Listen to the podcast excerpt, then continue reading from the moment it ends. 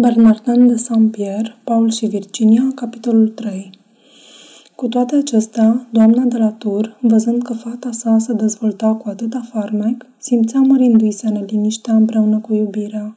Îmi zicea adesea, dacă aș muri, ce s-ar face Virginia fără avere, cum e? Avea în Franța o mătușă bogată, bătrână și religioasă, care atât de supărată se arătase când se măritase cu domnul de la Tur, încât jurase să nu-i ceară niciodată ajutor, oricât de rău ar fi stat. Dar acum, ca mamă, nu se mai temea de rușine refuzurilor. Înștiință pe mătușă sa de moartea neașteptată a bărbatului său, de nașterea fetiței și de încurcătura în care se afla departe de țara ei, fără niciun ajutor. Nu primi niciun răspuns. Ea, care era așa de mândră, se umili în fața rudei sale, care nu o ierta cu niciun preț că luase de bărbat un om care nu era de neam mare, deși tare cum se cade. Îi scrise deci de câte ori avea ocazia spre a o face să se intereseze de Virginia, dar trecură ani îndelungați și nu primi niciun răspuns.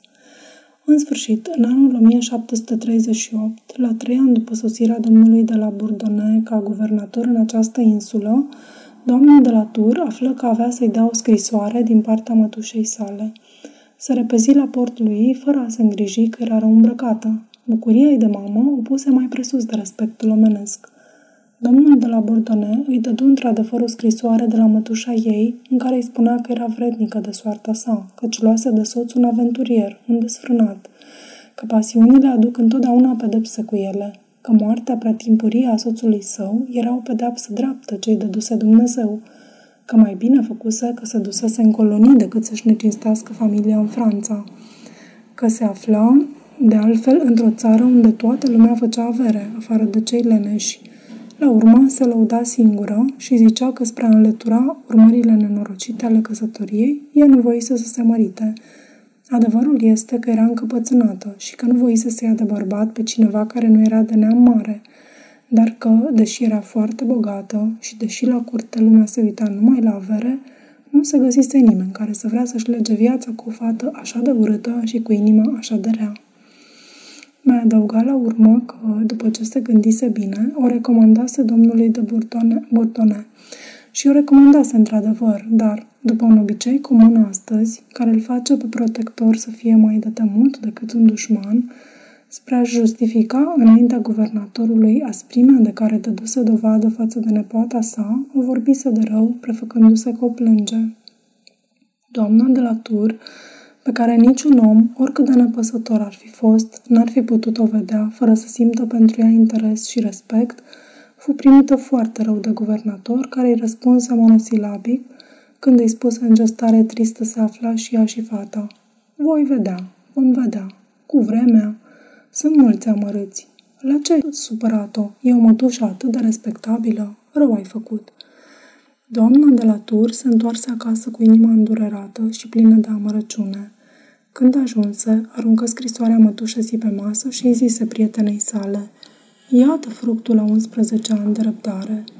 Dar pentru că numai doamna de la Tur știa, dintre toți, să citească, o citi în fața familiei care se adunase în jurul ei. Abia sfârși și Margareta zise iute, Ce nevoie avem de rudele tale? Ne-a părăsit oare Dumnezeu? El e tatăl nostru. Oare nu am trăit fericite până acum? La ce te măhnești?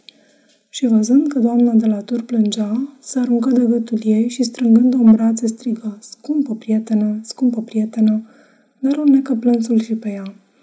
Când văzu Virginia așa, ochii se umplură de lacrimi și luând mâinile amândurora, și ale mamei sale și ale Margaretei, le sărută și le strânse la piept. Paul, cu ochii înflăcărați de mânie, strângea din pumni, bătea cu piciorul, neștiind asupra cui să răzbune cele ce se întâmplau. Doming și Maria, auzind zgomot, dură fuga și în casă se auziră numai țipete de durere. Ah, doamnă, buna mea stăpână, mamă, nu plânge.